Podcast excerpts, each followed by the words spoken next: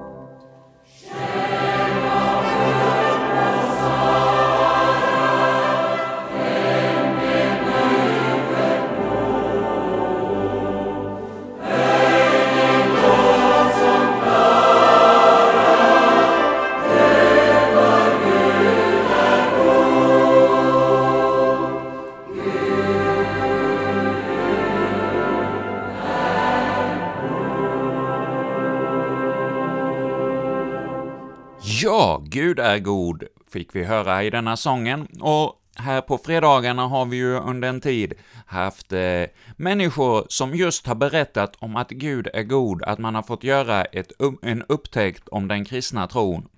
Och vi fortsätter den här serien med eh, röster från Sankta Clara, där Maj-Lis Johansson träffar olika gäster. Och denna gång blir det Johan Eriksson som jobbar på Evangeliska Fosterlandsstiftelsens eh, rikskansli. Och de får ett samtal om tron och trons betydelse, och hur viktigt det är att man just eh, grundar sitt liv i Guds ord. Och vi säger nu välkommen att vara med och lyssna till detta program. Jag blev accepterad den jag var, med den ryggsäck som jag hade, så upplevde jag bara att Jesus emot Röster från Sankta Clara med Maj-Lis Johansson. Välkommen till Sankta Clara kyrka och till Klara Röster. Idag har jag den stora förmånen att få intervjua Johan Eriksson från EFS. Vill du berätta lite grann om din bakgrund? Det är speciellt. Jag tillhör de som faktiskt är uppväxta i EFS, i Fosterlandsstiftelsen. Malmö Betaniakyrkan och Karlskrona i Möllebackskyrkan. Och upplevde väldigt tidigt en stark kallelse att bli präst faktiskt. Tänkte gå Johannelund efter gymnasiet och, och bli präst. Men drabbades av en sån här livskris i sista året i gymnasiet. Hoppade av skolan och gav upp alla tankar på att bli präst. Eh, eh, blev reklamfotograf och hejdlöst frikyrklig Och eh, lämnade liksom EFS bakom mig som jag tänkte ganska, ja det det läget på 80-talet tyckte jag döende sammanhang och, och har då gjort en lång karriär, jobbat mycket med reklam och media, eh, både i Sverige och utomlands, men landade tillbaka in i kristna så har jag jobbat mycket med kristen media. Bland annat har jag varit marknadschef på Livets Ord i nästan tio år och även förlagschef under en period fram till 2011.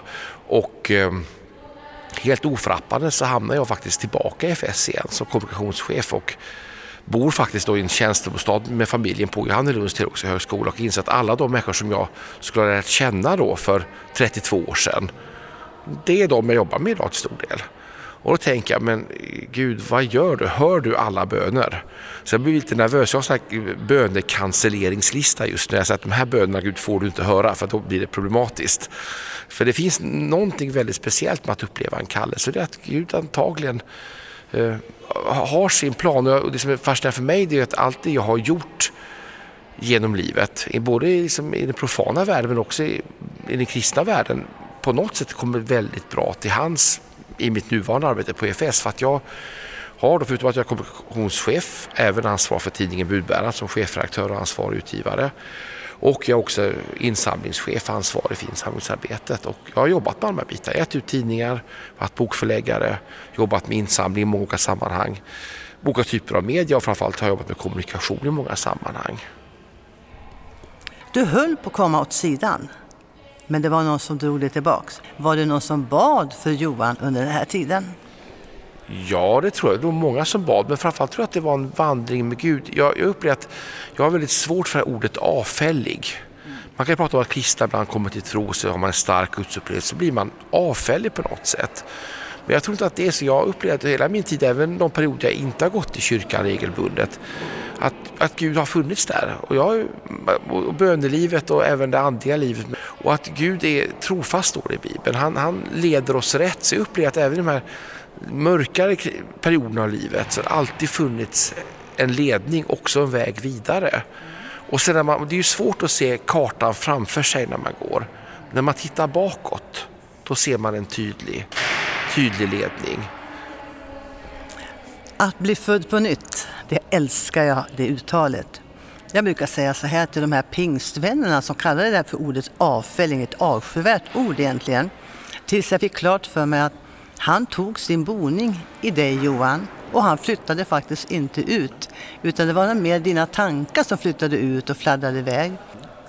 Absolut, jag, jag, tänker också de här som när man kanske väljer att upphöra med ett kyrkligt engagemang så bygger det ofta på en besvikelse, att man är besviken på människor i olika sammanhang. Och jag har mött väldigt många kristna som har kanske lämnat det aktiva dit utifrån olika besvikelser. Och min erfarenhet är att att, att det, det, det, är inte bra. Jag har då, kanske, då själv jobbat mycket, och det är olika hur man ser på det. Jag har jobbat på Livets Ord i, i, tio år och där finns det ju avhoppare till exempel. Blir du besviken på Livets Ord kan du bli en avhoppare. Blir du besviken på Svenska kyrkan så är det svårt att bli en avhoppare. Du, du mest röstar med fötterna. Men det finns alltid en frestelse att när du blir sårad, för det blir man, någon pastor sårar dig, någonting blir inte som tänkt, du tycker att Gud kanske inte hör dina böner att, att, bli besviken. Och jag tror att den moderna människan också, vi är så fostrade att vi ska få alla våra behov uppfyllda, vi ska få stå i centrum. Och vi, har, vi, vi, är lätt, vi är den lättkränkta generationen idag pratar man om. Och jag tror att man måste tänka att Gud är så mycket större än så. Och där får man vakta sitt hjärta tror jag. Du gick vidare i livet och vad gör du just idag? Ja, just idag så är jag kommunikationschef på det som heter Evangeliska Fosterlandsstiftelsen eller EFS som det förkortas och det är det vi använder. Det är en inomkyrklig rörelse. Sankta Clara där vi sitter här är en del av, av den. Vi är en, en del av Svenska kyrkan men en, en, självständig del och det kan vara svårt att förstå idag. Det är den stora 1800-talsväckelsen som bröt ut tidigt 1800-tal leddes av, av C.O. Rosenius och, och då ville man vara kvar i kyrkan, man ville inte bilda frikyrka. CFS bildades för lite mer än 160 år sedan som en inomkyrklig rörelse. Vi fick också skicka ut de första missionärerna från Sverige för precis 150 år sedan. Eh, och till och med på Sidas hemsida så står våra tre första missionärer upptagna som svenskt bistånds födelse faktiskt. Och den här väckelsen betydde väldigt mycket för Sverige för det här var ett land i kris, ett u-land. Alltså över en och en halv miljon emigrerade från Sverige till USA av fattigdom eller för att de sökte religionsfrihet. Folk fick ut sin lön i sprit och söp och slog sönder familjerna. Det var ett land i djup kris. som en del av det så tror jag att eh, väckelserörelsen som vi representerar men också då nykterhetsrörelsen och arbetarrörelsen vara med och lyfta Sverige och, och, det är inte så länge sedan egentligen. Det, det är ganska kort historia vi ser på det här. Och vi upplever att vi, vi är kvar i den kallelsen. Att verka för Guds rike i Sverige, att vara en del av Svenska kyrkan men uppmana prästen att predika evangelium och ingenting annat. Att, att ska vara ett stöd i kyrkan i form av frivillighet och annat. Och att sända ut missionärer som vi har gjort i 150 år och än idag har vi ett ja, drygt tiotal missionärer. Eh, Etiopien, ett av våra stora missionsländer. McKinney Jesuskyrkan, idag världens största lutherska kyrka med över 10 miljoner medlemmar, var vi med och grundade då. Och en, en, en del av vårt missionsarbete. Och jag tror att i det finns vi och vi trivs väldigt bra. Jag tror också att vi behövs mer än någonsin idag för att Sverige är också ett land i andlig kris än idag. Och jag tror att också Svenska kyrkan behöver oss som en liten jobbig inneboende som, som ställer krav. Och vi finns där och vill man se demografiskt på det så har vi 320 församlingar runt om i Sverige. 50 av dem är samarbetskyrkor. Men många är fristående. Sankta Klara till exempel här, det är en ren FS-förening, som en frikyrka nästan. Betlehemskyrkan i Stockholm likaså. Vi har Hammarbykyrkan här i Stockholm som är ett annat exempel på, på en FS-kyrka. Och så finns vi då runt om i Sverige och, och, kanske allra mest uppe i Västerbotten där väckelsen var som starkast. Där, där, där har vi väldigt många, inte minst bönhus kvar. Men demografin förändras. Så det vi ser idag är att vi går från en landsbygdsrörelse till en storstadsrörelse. Eh, det brinner en eld som sagt och det märks när vi pratar. Du talar om det som egentligen smärtar mig när jag intervjuar olika här. Många säger då när vi hade i mm. Sverige. Nu har Sveriges kristna och Sveriges folk vänt Gud ryggen. Många kristna måste komma tillbaks. De ligger och sover och tycker livet är alldeles utmärkt. Tala om för oss så här på slutet. Vad ska du och jag göra för att Sveriges folk ska komma tillbaks till Jesus som är vägen, sanningen och livet? Det är enda hopp som finns för det här landet. Då ensamheten, sjukdomar, psykisk ohälsa, eh, alkohol, allting har kommit tillbaks till, platt, till nummer ett kan man säga. Och då Jesus faktiskt är en presentation av Sverige som kristet land. Tala om för oss på slutet, vad ger du oss för råd, svenska folk? Vad ska vi göra för att komma tillbaks till Jesus? Tack. Jag tror vi måste söka evangeliets kärna. Det, det finns alltid en avdrift. Bo Giertz sa en väldigt bra sak en gång. Alltså, vad är Kristi kyrka? Då sa han, om vi ser på apostlarna och kyrkofäderna, reformationen, de stora 1800-talsväckelserna och så ser vi en linje genom historien. Då får vi kyrkans riktning vad kyrkan ska vara för någonting. Och det är det arvet vi står på. Och då måste vi kunna predika evangelium. Evangelium är både lag och nåd. Och det här är vi har problem med. Att Kristi kyrka drar åt olika håll. Vi kan falla i liberalteologins fälla och börja prata om att Gud är bara kärlek. Det finns ingen lag, det finns bara en gränslös nåd. Det är inte evangelium. Vi kan också falla i life coaching-diket. Vi ska hjälpa människor att bli bättre på olika sätt. Du ska klara ditt liv. Kyrkans främsta uppgift är att hjälpa dig att klara ditt vardagsliv och det är en underbar uppgift. Men kyrkan är mer än life coaching.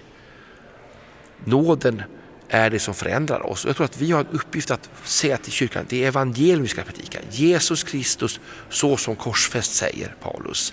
Det är kyrkans centrum och det är det evangelium vi ska predika till svenska folket. Och det måste vi våga predika i tid och otid, hur obekvämt det än är så är det Jesus Kristus och som korsfäst som är vårt budskap. Tänk om alla präster i det här landet kunde säga samma sak som du säger. Då skulle kyrkorna vara lika full som de faktiskt är på Sankta Clara kyrka. Vill du be en sista bön för alla kristna som har vänt Gud ryggen? Fader, vi, vi kommer inför dig i en bön för alla dina barn i förskingringen. Alla barn som har fått lära känna dig någon gång och sen glömt glädjen i ditt hushåll. Glömt intimiteten i din kärlek och kraften i ditt blod. Herre, jag ber att vi alla på nytt skulle få uppleva din närhet, andens berörelse och kraften i evangeliets, blodets upprättelse. Herre. Så låt det få svepa igenom oss och lyft oss ur vår bekvämlighet. Låt Netflix stängas av och internet paja och, och våra fina bilar gå sönder och allt det som fyller vår tillvaro. Så låt oss fokusera på dig här och söka din vilja och din ledning för våra liv. Amen. Tack älskade Johan Eriksson och Guds frid och Guds välsignelse önskar dig på alla områden i ditt liv. Tack. Tack så mycket. Har denna berättelse berört dig på något sätt? Eller kanske vill du att vi ber för dig? Kontakta oss på info snabel-a sverigeskristnaradio.se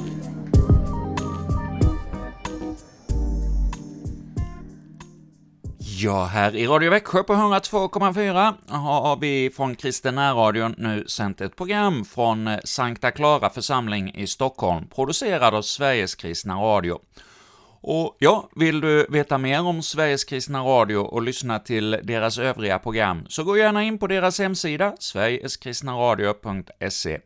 Och ja, där eh, sänder man hela dygnet och man sänder också via ett antal FM-sändare runt om i Sverige. Så det är en station som vi här i Växjö har ett litet samarbete med. Och vi hörde ju i dagens program här om eh, Johan Eriksson berättade om sitt arbete på Evangeliska Fosterlandsstiftelsen. Och han nämnde ju också att den som startade och var med i rörelsen från början var den kände predikanten från 1800-talet, eh, Carl Olof Rosenius. Och han hade ju många uppgifter i sitt liv. Han eh, Eh, var redaktör för en tidning och han eh, var ehm, predikant och pastor, men också psalmförfattare. Vi har några stycken psalmer i psalmboken som eh, just Karl-Olof Rosenius har skrivit. Och nu tänker jag att vi ska få lyssna till en av dessa psalmer, och det blir då psalmen 572 i psalmboken.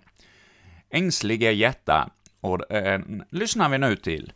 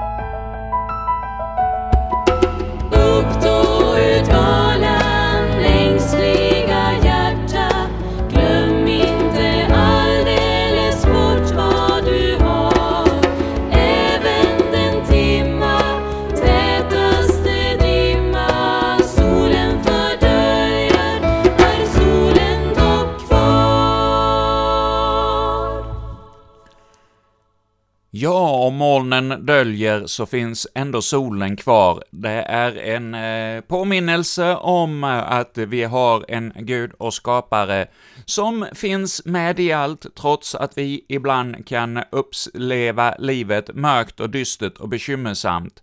Så får vi ändå veta och leva i förhoppningen och förvissningen om att det finns en som kan hjälpa igenom alla svårigheter. Ja, det var sången Ängsliga hjärta, salmen 572 i psalmboken som vi fick höra. Och vi ska nu gå vidare denna fredag morgon med att eh, lyssna till eh, ytterligare ett, ett eh, stadigt återkommande inslag på fredagarna. Vi ska få höra ett kapitel ur Matteusevangeliet. Och denna vecka har vi kommit fram till det åttonde kapitlet. Och Mats Sundman läser nu för oss detta bibelstycke. När han gick ner från berget följde stora folkskaror med honom. Då kom en spetälsk fram och föll ner för honom och sa Herre, vill du så kan du göra mig ren. Jesus sträckte ut handen och rörde vid honom och sa Jag vill, bli ren. Genast blev mannen ren från sin spetälska. Men Jesus sa till honom Säg det inte till någon, men gå och visa upp dig för prästen och ge det offer som Mose har bestämt. Det blir ett vittnesbörd för dem. När han gick in i Kafarnaum kom en officer fram till honom och bad om hjälp.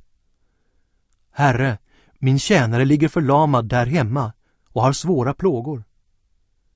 Jesus sa, ska då jag komma och bota honom? Officeren svarade, Herre, jag är inte värd att du går in under mitt tak, men säg bara ett ord så blir pojken frisk. Jag är själv en som står under befäl och jag har soldater under mig. Och säger jag till den ene, gå, så går han, och till den andra, kom, så kommer han. Och säger jag till min tjänare, gör det här, så gör han det. Jesus blev förvånad och sa till dem som följde honom. Sannerligen, inte hos någon i Israel har jag funnit en så stark tro. Jag säger er att många ska komma från öster och väster och ligga till bords med Abraham och Isak och Jakob i himmelriket. Men rikets egna barn ska kastas ut i mörkret utanför. Där ska man gråta och skära tänder. Och till officeren sa Jesus Gå, du trodde och det ska ske. Och i det ögonblicket blev pojken frisk. Jesus kom hem till Petrus och fick se hans svärmor ligga sjuk i feber. Han rörde vid hennes hand och då lämnade febern henne och hon steg upp och betjänade honom. På kvällen förde man till honom många som var besatta. Han drev ut andarna med sitt ord och botade alla sjuka för att det som sagts genom profeten Jesaja skulle uppfyllas. Han tog våra sjukdomar och han lyfte av oss svåra plågor. När Jesus såg så mycket folk omkring sig befallde han att man skulle fara över till andra sidan sjön. En skriftlärd kom fram och sa till honom Mästare, jag ska följa dig vart du än går. Jesus svarade Rävarna har lyor och himlens fåglar har bon. Men Människosonen har inget ställe där han kan vila sitt huvud. En annan av lärjungarna sa Herre, låt mig först gå och begrava min far. Men Jesus svarade Följ mig och låt de döda begrava sina döda. Han steg i båten och hans lärjungar följde med. Plötsligt blev det så stark sjögång att båten nästan försvann bland vågorna. Men han sov. De gick fram och väckte honom Herre, hjälp oss, vi går under. Han sa, Varför är ni rädda, ni trosvaga? Sedan reste han sig och hutade åt vindarna och sjön, och det blev alldeles lugnt. Folket häpnade och sa, vem kan han vara? Till och med vindarna och sjön lyder honom. När han kom över till Gadaras område kom två besatta emot honom från gravarna. De var så våldsamma att ingen kunde ta sig fram den vägen. Och de ropade Vad har du med oss att göra, Guds son? Har du kommit för att plåga oss i förtid? Ett gott stycke därifrån gick en stor svinjord och betade. Demonerna bad honom. Om du driver ut oss, skicka då över oss till svinjorden. Han svarade. Ge er iväg. Då for demonerna ut ur männen och över till svinen och hela jorden rusade ut för branten ner i sjön och omkom i vattnet. Herdarna sprang därifrån och när de kom tillbaka till staden berättade de allt, också om de besatta. Hela staden gick då ut för att möta Jesus. Och när de såg honom bad de honom att lämna deras område. Ja, här i Radio Växjö denna morgon så har vi fått eh, lyssna till Mats Sundman som har läst för oss det åttonde kapitlet i Matteus evangeliet. Ett kapitel som handlar om eh, Jesu makt att bota sjuka. Många av eh, berättelserna i detta kapitel handlar ju om att eh, Jesus botar olika människor med olika sjukdomar. Vi får höra om att han botar en spetälsk och han eh, botar en tjänare som är sjuk, där officeren kommer till Jesus och ber om att Jesus ska säga ett ord så att hans tjänare blir frisk. Och han eh, botar Petrus svärmor och han eh, botar eh, en besatt eh, i, eh, ute i öknen. Och han eh, undervisar också om kravet på hur en lärjunge ska vara i det här kapitlet. Men också visar han sin makt över inte bara de sjukdomen, utan också över naturen när han stillar stormen där på Genesarets sjö. Och låt oss nu tillsammans be denna morgon för det vi har läst i bibelordet. Ja, Herre, tack för denna nya dag, och vi tackar dig för det bibelord du gav oss. Herre, skriv det in i våra hjärtan, att vi får en förtröstan och en förlitan på att du är den himmelska läkaren som kan bota alla våra sjukdomar. Herre, vi kommer till dig var och en denna morgon med det som bekymrar oss och det som den vi tänker på som är sjuk. Herre, kom du med din läkande kraft på bara det sätt du kan. Och Herre, låt oss inse din kärlek och din kraft och inte göra som de här eh, som fick möta den friske besatte, att de vi inte ville ha med Jesus att göra för att de blev rädda. Herre, låt oss istället verkligen som den besatte få följa med Jesus på vandringen genom livet. Ja, Herre, det ber vi om i Jesu namn. Amen. Och nu ska vi få sjunga med i vår fortsatta bön, barnabönen Gud som have barnen kär.